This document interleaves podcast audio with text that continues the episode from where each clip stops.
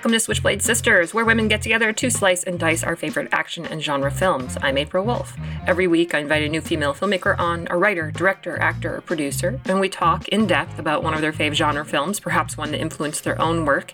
Um, and you may already know, uh, but a reminder that we are remote recording now, so um, that means that I'm in my bedroom.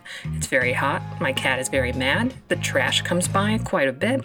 Um, so I'm going to warn you that you might hear some of that, but the audio is likely going to sound, you know, not as bad as I'm making it out to be. Casey's a professional. He's going to make it sound great. You may have heard this little voice uh, coming from Venice, California, um, in her microphone, and uh, this is a flashback from the past. I'm going to give a little intro in the fact that this guest was the first person who ever recorded the show. Despite the fact that it's not the first episode that we aired, she was our first guest ever. Um, and so I want to reintroduce uh, this blast from the past writer director Issa Lopez. Hi, Issa. Hi, April. How are you? It's it's such a happy moment, you know, after the entire world changed on us and, and many things happened to come back and say hi again. Yeah, you know, sometimes we need a little bit of normalcy, and having Issa back in our lives is a little bit of normalcy. Um, and I can also hear the birds chirping from Issa's beautiful home in Venice, California. I- I'm really glad it sounds beautiful. the ones that sound gross, we're going to get to those soon. Um, so, for those of you who need a refresher on Issa's history of filmmaking, please let me give that to you. Issa has penned 11 features, many of which, when released, became box office hits in Mexican cinema, and in 2007 received the National Novel Award granted by Mexico's Institute of Fine Arts. She has directed four of her scripts, uh, Efectos Secundarios, um, and that's 2006 from Warner Brothers, Casi Divas, which is uh, Sony 2008, Tigers Are Not Afraid, um, which you guys probably watched on Shudder if you're in the US, and Todo Mal, which is um, 2018, her release there. Um, she's been a producer on four features penned by her through her production outfit Peligrosa. In September 2017, Again, Tigers Are Not Afraid premiered at Fantastic Fest and won the Best Horror Director Award. Uh, Tigers, if you remember, is a dark fairy tale about the ghosts that haunt the children that survived Mexico's drug war, which is one of the reasons why she picked Pan's Labyrinth the last time that she was on the show. Uh, the film opened in Canada and the US for a commercial run in 2019 as part of the Toronto in, uh, Film Festival to rave reviews, scoring a certified fresh 97% in Rotten Tomatoes. Um, and I think you got like a little uh, trophy for that, did you not? I did, and I love it. and it has garnered a total of 55 awards in film festivals around the world. Won three uh, Diosasa. Is it Dios? Uh, Diosas? Diosas. Diosas, Diosas de, de Plata, uh, including Best Director and Best P- Picture, was nominated for 10 Ariel Awards, winning two, uh, the Mexican Oscar equivalent, and has received the enthusiasm and support of such genre legends as Stephen King, Neil Gaiman, and Guillermo del Toro, who is currently producing a film for Lopez. That I'm assuming she can't talk about it yet publicly. I, I can talk a little. I thought I thought I couldn't and then uh, Guillermo himself took it away and started chatting about it. So I was oh, like, really? okay, we can say some things. Yeah. Follow his lead. So, um, I will. In what everything. can you? Yeah, I do. can you just can you describe that in the in the Vegas terms? The the one that you're doing with uh, with Guillermo. Yes, it's um it's a western. It's a mm-hmm. werewolf western, and uh, and such a incredible opportunity for me because it goes into a genre that I've always loved, which is westerns. Mm-hmm. Um, not usually a female uh, director territory, which is changing, like most of cinema, beautifully. Yeah. But it also is an opportunity to delve and jump into a really, really male universe and male conflict which is the beast and the monster we carry inside of us.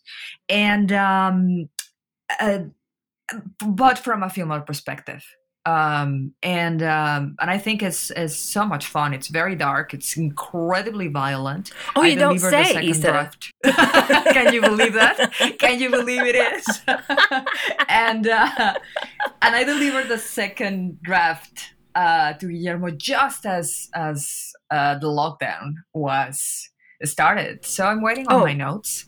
So did you And, did you start uh, the lockdown for us? Were you what? It was me. It was me. It's- I did it's like a monkey- it monkey so paw? he could be Yeah. completely. So Yeah. so I could I could get the attention of the producer. That's Wow. that's that's right. As soon as he reads, we're done. Just you Oh, know, thank God. call Okay. him. All right, great.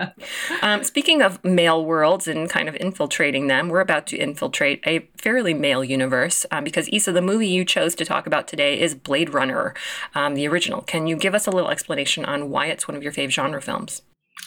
Well, I I watched it. Um, I think I probably watched it around 1985 in in a movie theater. Before it completely, I was in Mexico, and um, and uh, before it completely became the cult animal that it was when it was getting there, and um, and I was unprepared. I I watched it basically because I was madly, madly in love with Harrison Ford. I think like any boy or girl around, the, we were all in love with him, and um, and I was obsessed with with uh, Raiders of the Lost Ark, and I was expecting an adventure. And it is, but it's a very different kind of adventure, and it's incredibly dark, and uh, and it goes into the territory of questioning uh, the nature of God, of fate, of death, and uh, and that was what stayed with me way way after watching it. How um, genre movie, sci-fi in this case, could tackle the most central conflicts of human existence, and uh, marked me forever. hmm And you know, it was, a, it was a very different kind of role for Harrison Ford at the time, and we will get into that and that kind of choice to do that. Um, but uh, of course, for those of you who haven't seen Blade Runner, today's episode will give you some spoilers, but that shouldn't stop you from listening before you watch. As always, my motto is that it's not what happens, but how it happens that makes a movie worth watching. Still, if you would like to pause this and watch Blade Runner, this is your shot. And now that you're back, let me introduce Blade Runner. Written by Hampton Fancher and David Peoples, Blade Runner stars Harrison Ford as ex cop Rick Deckard. One night, Deckard's picked up by Officer Gaff, played by Edward James Olmos. Deckard's old boss shows him a video of a Blade Runner officer administering something called a Voight Kampf test to a replicant, Leon, as a means to assess his humanity. You're in a desert, walking along in the sand when all of a Is sudden. this the test now? Yes, you're in a desert, walking along in the sand when all of a sudden you look What down- one? What? What desert? Doesn't make any difference what desert is completely hypothetical. But how come I'd be there? Maybe you're fed up. Maybe you want to be by yourself. Who knows? But the replicant immediately shoots the officer on the second question. The police want Deckard to act as a bounty hunter and kill Leon and three other replicants, Roy Batty, Pris, and Zhora, who are on Earth illegally. I don't work here anymore. Give it to Holden. He's good. I did. He can breathe okay as long as nobody unplugs him. It's not good enough. Not good as you. I need you, Dex. This is a bad one. The worst yet. I need the old Blade Runner. I need your magic. Deckard shows up to the estate of the man who created the replicants to do some reconnaissance. Um, the man's name is Eldon Tyrell of Tyrell Corp, and he wants to see if the Voight Kampf test will work on a Nexus 6 model. Tyrell says he wants to see the test fail first and offers Deckard his assistant Rachel, played by Sean Young. It's a very long, tricky test, but Deckard decides correctly that Rachel is actually a replicant who believes she is human. She's a replicant, isn't she? I'm impressed. How many questions does it usually take to spot one? I don't get it, Tyrell. How many questions? 20, 30 cross referenced. It took more than a hundred for Rachel, didn't it? She doesn't know.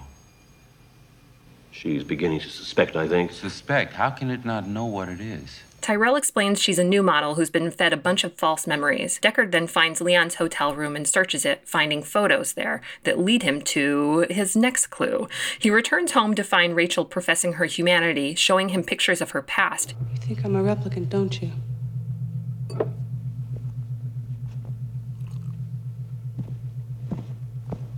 Look. It's me with my mother. And then Deckard tells her they were manufactured, all just a bunch of stuff, gobbledygook, that Tyrell put in her brain and gave her. Implants. Those aren't your memories. They're somebody else's. They're Tyrell's nieces. None of it's real. Meanwhile, the replicants find an engineer named J.F. Sebastian and begin manipulating him so he will work on them. Will you help us? I can't. We need you, Sebastian. You're our best and only friend. Deckard tracks Zhora down and kills her, then gets the order to kill Rachel too. But Leon shows up and almost kills Deckard before Rachel kills Leon, saving Deckard. Deckard and Rachel become romantic then. Meanwhile, Roy gets Sebastian to get him into Tyrell's house, where Roy requests more time from his maker. What seems to be the problem? Death. Death. Well, I'm afraid that's a little out of my jurisdiction. You. I want more life, Father. Before killing him and then killing Sebastian. Deckard tracks Pris down to Sebastian's home and kills her after a struggle. Then Deckard and Roy fight on the rooftops in the rain, with Roy even saving Deckard's life once before delivering a moving monologue and succumbing to his expiration date. All those moments will be lost in time. Like tears in rain. Time to die. Gaff shows up and makes a comment about Rachel. Deckard returns home to find her still sleeping in his bed. Gaff leaves Deckard a little parting gift on his doorstep, a little origami unicorn, invoking a unicorn Deckard dreamt of once. Deckard and Rachel get the hell out of Los Angeles and, you know, try to live a life as runaway replicants. Um, so the version that I'm talking about, obviously, I think is the director's cut. I get them mixed up of like which information is is which. It is Um, it is confusing, right? Um, Yeah. Uh, the movie was released originally, and correct me here if I'm wrong, but uh, um, the studio, uh, after seeing the cut, decided to add a voiceover from Harrison Ford, which is the version I saw and the world saw for Yeah. many years, Mhm. and. Um, and then they added a happy ending, uh, a very clearly happy ending Yeah. um, with a green screen, a little a, a little strange, and it does feel like an add-on. And uh, Ridley Scott was never happy about that. And as the movie became the cult uh, monster it's become, he uh, and he became Ridley Scott in full. He Mhm. could uh, have the clutter enough to to get one of the the first director's cuts that that we saw now it's everywhere right? But uh but back then it was uh, apocalypse now i think was the first i remember and then we saw this one. So he took out the whole um voiceover and uh took out this added ending happy ending and um put back the unicorn dream yeah. which was yeah. not in the in the original. Those are the difference. So that is definitely the director's cut I mean, that was it definitely complicated the narrative having that unicorn dream because that means that it, it does confirm that he is a replicant. Um, and, you know, I think the studio, even um, the writer Fancher, were happier with it being, um, um, you know, either unsaid or that he's not a replicant. Um, and because it might have been too sad. But I find that interesting. That just a couple of sequences actually change the entire meaning of a film. but, it's amazing. uh, it's amazing. That's what happens when you recut a movie. Uh, you can discover what you were actually trying to say and you didn't know. It's, it's really interesting. I, I think okay so i want to talk a little bit about uh, this we are clearly talking about the story we're not even talking about the special effects but when this movie came out it was the special effects that were the, the big story for a lot of people. And people kept asking ridley scott um, you know after he had done um, alien 2 you know he had pioneered so many things um, you know what was what was the pressure to come up with something that was amazing and futuristic? And he said quote it's actually equal pressure to come up with a good script but once you get the script you want to do and it happens to be in this genre it's a matter of interpretation. So the pressure is the most interesting part of creating the film end quote and i thought that that was interesting where he's continue and in that interview he continues talking about how hard it was just to do the script. Um, and he was like thwarting any question about the special effects. He was just like i want to talk to you about uh, the story. And you know um, i think that that was obviously the studios are going to be like, oh, there's amazing stuff in the special effects. You know, he creates this whole, you know, new Los Angeles and and it looks believable and amazing, especially for uh, that time period. But he's was still focused on the story, and I I was hoping that we could talk about that particular thing where you can have the most amazing special effects, but if you don't have a story, you're still fucked. Oh my god. Particularly because I'm right now in the process of writing uh, next projects. And uh, the and I always will say to anybody who will listen to it, directing any idiot can do it. I'm telling you. The the trick is you have to surround yourself with incredibly talented people. That is the true talent of a director. If you find a genius production designer and a genius DP and uh, and the right visual effects person, and you cast a movie perfectly, you can stand back and let it happen. Pretty much, I'm telling you. But but writing the story right, that's a completely different story, and that's where the true sweat, blood, and tears for me is, and that's where if you don't get that right, it doesn't matter how good the rest of it is. It doesn't matter how great and amazing the visual effects are. Mm-hmm. You're going to end up with a bad movie. But I can I'm... completely see Ridley Scott obsessing over the script. I can absolutely understand it.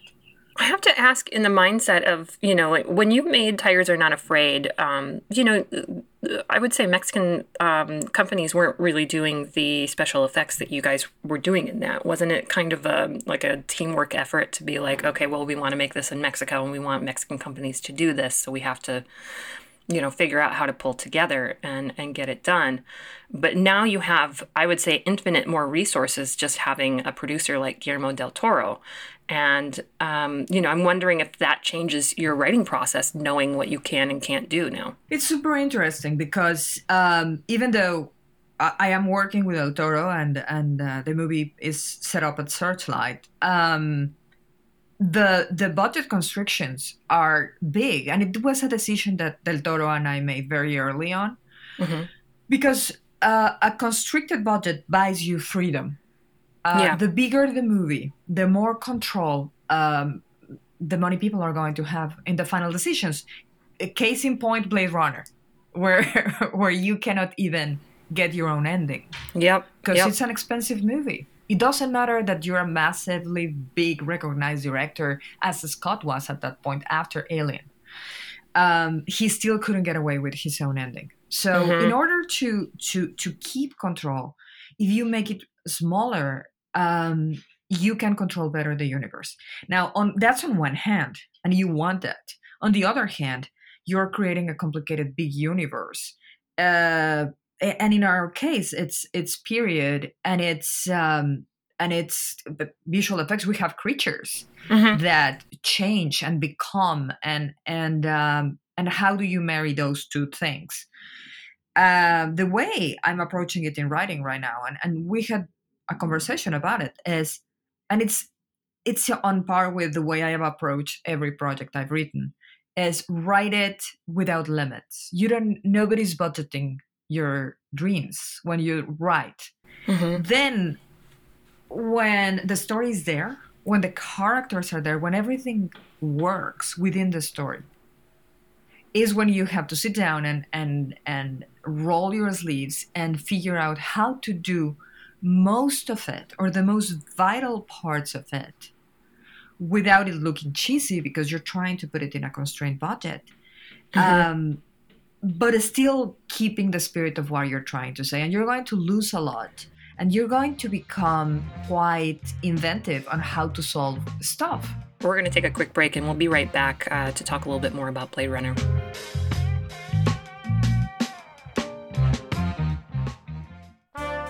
Hey everyone, it's I, John, Hodgman of the Judge John Hodgman podcast. And I, Elliott Kalan of the Flophouse podcast. And we've made a whole new podcast, a 12 episode special mini-series called I, Podius, in which we recap, discuss, and explore the very famous 1976 BBC miniseries about ancient Rome called I, Claudius. We've got incredible guests such as Gillian Jacobs, Paul F. Tompkins, as well as star of I, Claudius, Sir Patrick Stewart, and his son, non Sir Daniel Stewart. Don't worry, Dan, you'll get there someday.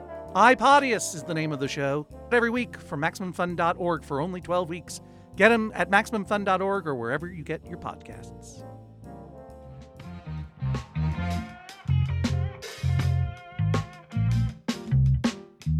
Welcome back to Switchblade Sisters. I'm April Wolf, and I'm joined today by uh, Issa Lopez, and we are talking about Blade Runner.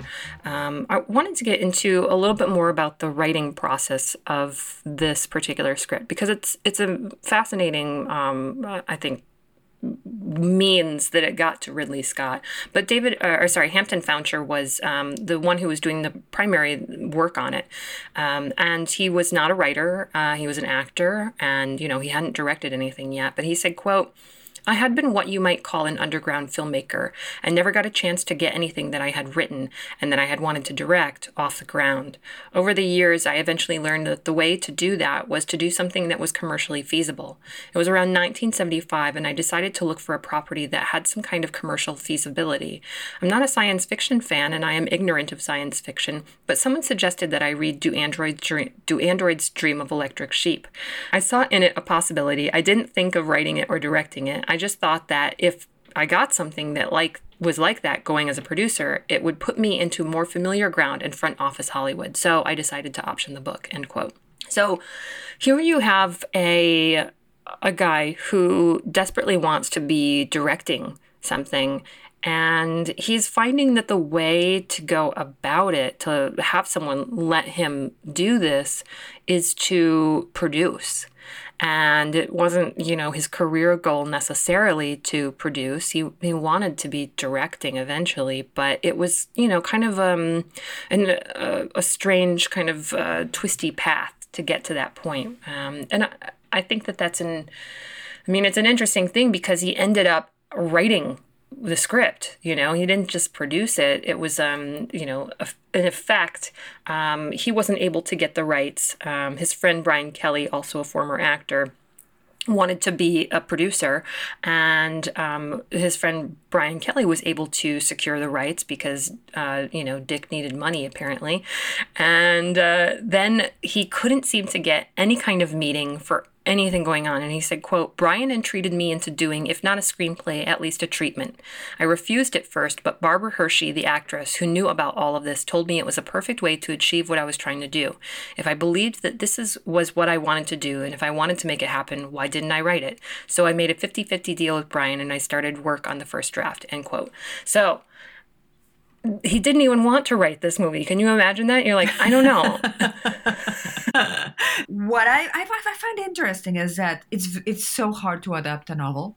I, um, it's it's very hard to adapt any IP and make it into an effective movie. Um, Philip K. Dick's novel is particularly well. All of his work is so strange, and um, mm-hmm. And I can the for me the central concept, the central conflict in the novel is uh, Deckard deciding if he's human or he's a replicant, which mm-hmm. is not at the center of Blade Runner. Blade Runner, for me, and what I read in it, is uh, not as much as about, about the nature of, of a man being good, as you just said, which uh, it is there. You know, it's so interesting to listen to what was the original intention. What comes across at me is. Mm-hmm what makes us human and um, and the nature for example of memories how memories that can be false but they still make make us human how we treasure yeah. them and mm-hmm. how when we die and not knowing when when that's going to happen but knowing that is unescapable uh, the the last thing that we leave to someone else is memories is the nature of memory the nature of of what makes us who we are and if we are mm-hmm. able to share it or not um, there's this quote that i love from um, heart of darkness the, the conrad novel at the beginning when the story is going to be told by marlowe the narrator of the story he says we live as we dream alone. And and I think Blade Runner is about that. It's about how impossible it is to share Mhm. what the experiences that make us, even when you were there with someone else. And they disappear when we disappear, which is the central conflict that gives us anxiety on everyday level. You know, Yes. that's why the movie I think is so powerful. Um, I wanted to uh, talk about getting fired from your own script because that's what that's what Hampton Fancher uh, went through. Um, because uh, he wasn't able to write, he just didn't want to write what Ridley Scott had um, had in mind. He just because he just didn't think that it could it could work. And um, and he said, "quote On a dialectical level, when it came to those areas that I disagreed on and felt justified in disagreeing, I would usually win the argument and feel satisfied that my point had been proven. But two or three weeks later, we would have the same argument all over again. He was just steadfast, steadfastly hooked into wanting things that I wouldn't do. As pre-production began and things really had to be nailed down, it got really hairy. I wasn't hired writers. I wasn't a hired writer. I was the producer. So it wasn't as if Ri- Ridley could just say, "Don't do this and don't do that," and I would do it. I was also a producer. Finally, I said, because it was Ridley's film in the end, if you're going to do that, you're going to have to get somebody else to do it because I won't. I really didn't think he would do it because the time was too short. we came up with what I thought and what many people think was a very wonderful script. It has all those things that I wanted, but they did get somebody else and it turned out to be David Peoples just about two weeks before shooting started. End quote. Um, That he- happens he- so often. Yep. it has happened to me. And uh, and here's the irony. I've been fired from writing a script that I am going to direct. Get that. that a story that I started, I generated, I nurtured, and then at some point go like, I don't think you are getting the story. We're gonna bring someone else. Uh, but we will get it back to you because you're the director. Which for me is it's incredible, you know, all the, you know, after a long career writing, I've seen it all. I've seen my first, the first script that I wrote that got into production. Um, I wrote, uh, I don't know, maybe 12 drafts of it over the course of three years. Mhm. And then when the director was on board, uh, the amount of changes and the reasons for those changes. I, I i can't even i i still i think i i wake up in the night with nightmares. And uh and in the middle of of of shooting it um she called a couple of of writer friends of her to write scenes on the sly and showed up at the set ready to shoot them and the, the producers stopped her and called me. It was it was such a mess. I did learn What? that yeah no no it, it was insane. And then uh, at the end when when the movie was finished and i had to step back and away from that mess um i was just a writer. I she she made a cut and um and showed it and uh, and it was a mess. And so she left the movie and they called me the writer to cut it and make sense of it. It's Mhm. it's insane. Um but what i learned very early on is I I I'm not supposed to watch the movies that I've written and didn't direct. you know, I don't do it. I I don't do it. And um, and I at, some point in my career I could afford the luxury of not having to sell scripts um, on a daily basis. But uh, right now I don't know how long it's going to last. Mhm. The way this business works, one day everybody takes a call from you, and the next day nobody remembers your name, and you just drop everything and go make your own movie, and then Mhm. recycle the entire experience. But um, I don't have to sell scripts uh, for someone else to direct, as is right now. Mhm. That said, what has happened is I've written a couple of scripts for me to direct. That along the way, get into this weird universe of, well, what you want this movie to become is not what I want for it. So I'm Yeah. going to step back. And sometimes the scripts don't die and they keep uh, bouncing around and eventually find another director. And Mhm. so I don't think I'm done um, experiencing movies uh, being directed by someone else. I think I'm still waiting, and I know it happens. of course, it happens that amazing Yes. directors find scripts. I, I I can't wait for that experience. You know, but uh, but it's so complicated. Um, we're going to take another quick break. When we come back, we'll get into some more Harrison Ford stuff and definitely into some more uh, Ridley Scott anecdotes. But uh, there's so much good stuff to dig into that uh, we'll have tons to talk about. We'll be right back.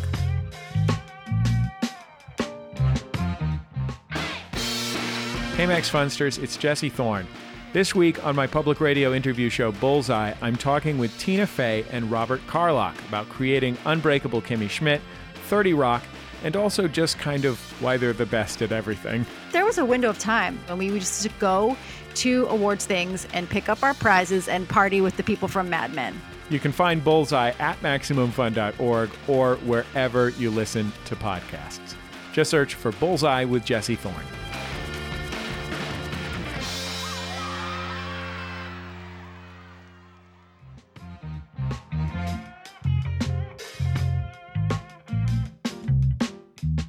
Welcome back to Switchblade Sisters. I'm April Wolf, and I'm joined today uh, by Issa Lopez, and we're talking about Blade Runner.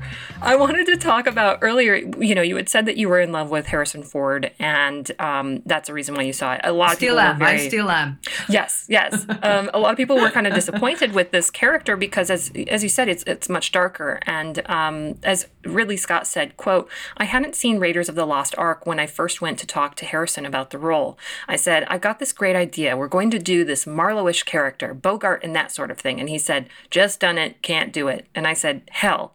And then I next said, "What I want is this sort of unshaven individual." And he said, "Can't do that. I've just done it." So he suddenly changed gear completely and went through this rather frightening process of cutting all his hair off. It was a brave thing for him to do, end quote.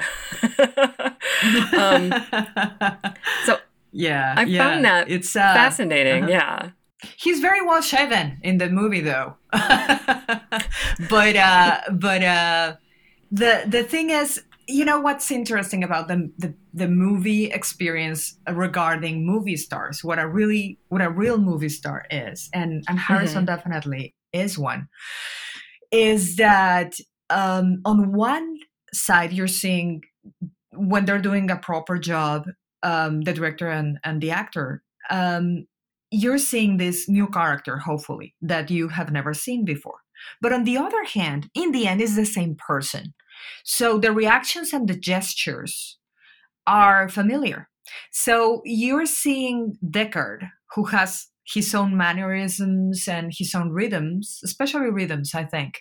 But you're seeing Indy in so many moments the way that he receives a punch and and Ford is very good at that at Mhm. receiving a punch um and he he's confused after after a shock and the way that uh, he delivers uh, uh, Barb is very much Indiana Jones so that that becomes uh, a, a strange blended thing where it is it is uh, Han Solo but it is Indiana Jones but it is Deckard. I mean, going along with that too, though, is is the thing where Ridley Scott had to promise him that he was going to make him a different character, but at the same time, he had to protect the fact that people were going to see this movie because they expected a quote unquote Harrison Ford character, and he he had to kind of navigate that world of making sure like you say that the you know the indiana jonesness comes out that the um i- i- you know that the like the han solo-ness comes out event occasionally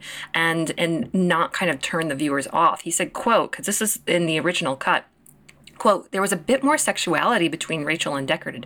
It got a bit rough, actually, and I needed Deckard to be sympathetic. Harrison Ford was playing a character opposite to what people expected from him. Also, the hero or anti hero finally gets his butt kicked by the so called bad guy who turns out not to be a bad guy. That's what's interesting about the movie, right? Otherwise, it's all down to bad guys and good guys, which is really boring, end quote. So there was actually, I know that in the break you were talking about the fact that things got kind of rough between Rachel and Deckard when they when they become quote unquote romantic, and um, and it was actually even more of that to the point where people really lost sympathy for this character and would have lost sympathy for a kind of Harrison Ford character. So that had to be a really difficult thing to navigate. I, I completely agree, and I and I can see the the reference. I mean, it is a a, a modern noir by all means, um, the ultimate modern noir was possibly, but um, but you can see the influence on that. The funny thing is, I'm I interrupted a binge that I'm doing of uh, noir films. Um, The Mhm. Criterion Channel has this this Columbia Oh yeah, it's so collection, uh, Yes. which is amazing. And uh, I, I I watched r- right before starting it. I watched Sunset Boulevard, which is not part of the collection um, because that's a Paramount. But then from there, I went to uh, Gilda and to The Lady of Shanghai, and um, and I'm these are movies that I've seen a number of times, but on, Mhm. on watching them again, and then I go, well, Cabaret, which is different, but it's still the same era. And then um, and then I watch Blade Runner, and uh, and what amazes me is the the terribly complicated relationship that these male characters and filmmakers and writers have with the female figure. Yeah. and and how scary women are uh, and and they're incredibly powerful. Yeah. be it sunset boulevard be it gilda especially be it uh, be it the replicants in this movie. They're scary killing monsters gorgeous one.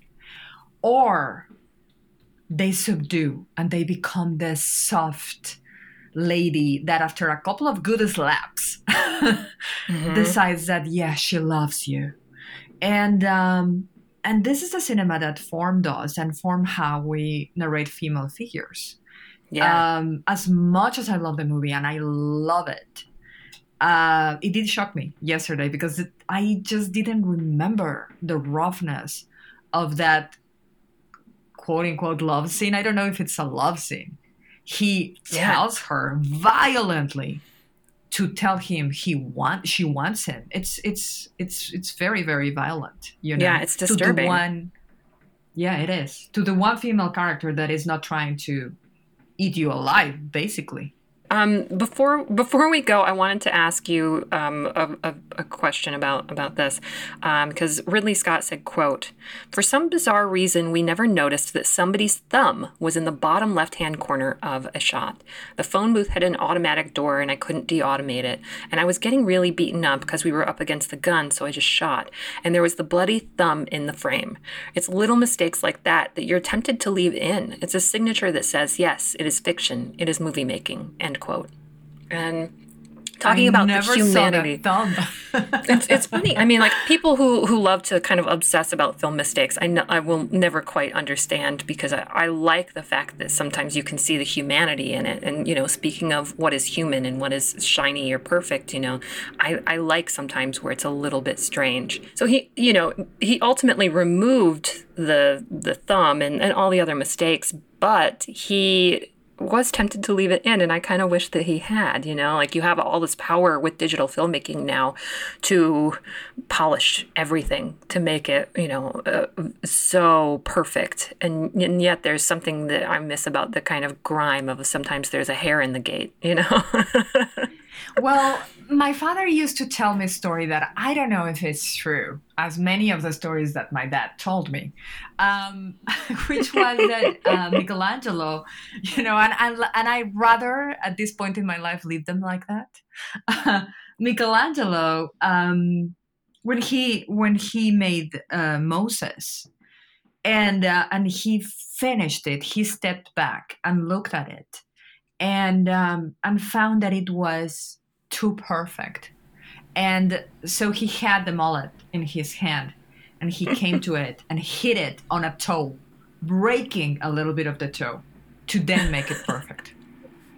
and I don't know if that stuff is. I don't know if that shit is true, man. But I wish it it was, because uh, because there's so there's such a thing as too perfect, and I think the movie completely understand there's so much sublime beauty that is covered in grime and and uh, you know ripped stockings and imperfect hair that it would Mhm. be perfect in in to to have it stay that way particularly Oh. in Blade Runner. I think. Yes. Well, uh, Issa, I want to thank you so much for joining us again on the show. You're our only repeat guest, and I'm happy that it was you to kick us off um, and remind everyone what it is to be human. Um, and people can watch your movie Tigers Are Not Afraid on Shudder still, and um, they can find your other films on VOD right now, right? It is true, and uh, and uh, part of the reason that we're talking today is that a Tiger's Guide, a treatment that none of my other movies did so far, and it's such a joy that um, they they made this physical release of it, Mhm. this um, DVD and a steelbook, and they put they let me put everything I could think of, and I had so much. So set the signs, casting calls with the kids, and you can see the distance. Um, how they looked at the beginning and, and where we got in the movie with them. Oh, fun. Um, we have that. We have a, a, a 45 um, long featurette of how we made the movie and the kids you know they, they have their interviews it's it's it's so much fun and there's an hour long uh, q&a with guillermo del toro in toronto Mhm. um, a lot of great great stuff in that in that Oh, physical release Fantastic. It's- And, yeah. you know, physical media, physical media is great. I, I love Yeah, it. So yeah. if you can, please pick up a copy of Tigers Are Not Afraid and you can get all the bonus information and bonus extras. And uh, thank you so much, Issa. my pleasure as always we'll do it again uh, with the next movie for sure And thank you for listening to Switchblade Sisters. Uh, obviously, we've started doing something a little different at the end of each episode. I'm giving a staff pick recommendation of a film directed by a woman. And I know people have a little bit of time on their hands, and you know, you're looking for ways to um, feel human again. And the show is all about highlighting the great work of female filmmakers. So here we go. Uh, today's uh, is hopefully thematically connected. In fact, it is. Is Kathryn, Kathryn Bigelow's Strange Days. Um, for some reason, this one just keeps getting left off of Kathryn Bigelow's, um, you know, uh, full career. People just kind of don't think about it as much because, you know, Point Break is obviously amazing.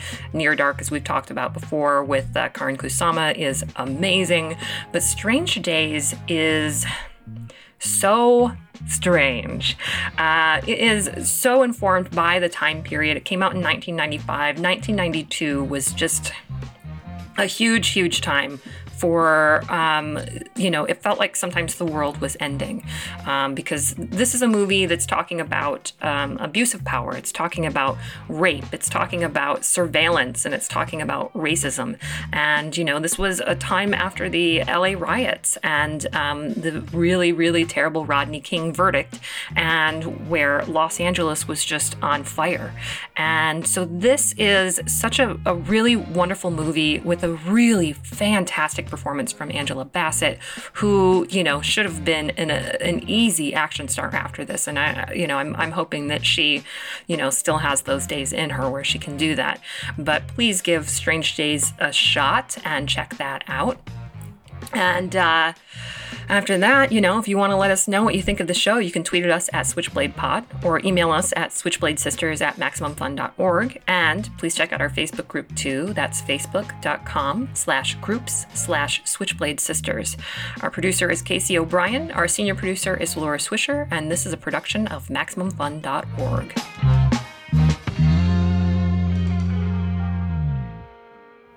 I don't work here anymore. MaximumFun.org. Comedy and culture. Artist owned. Audience supported.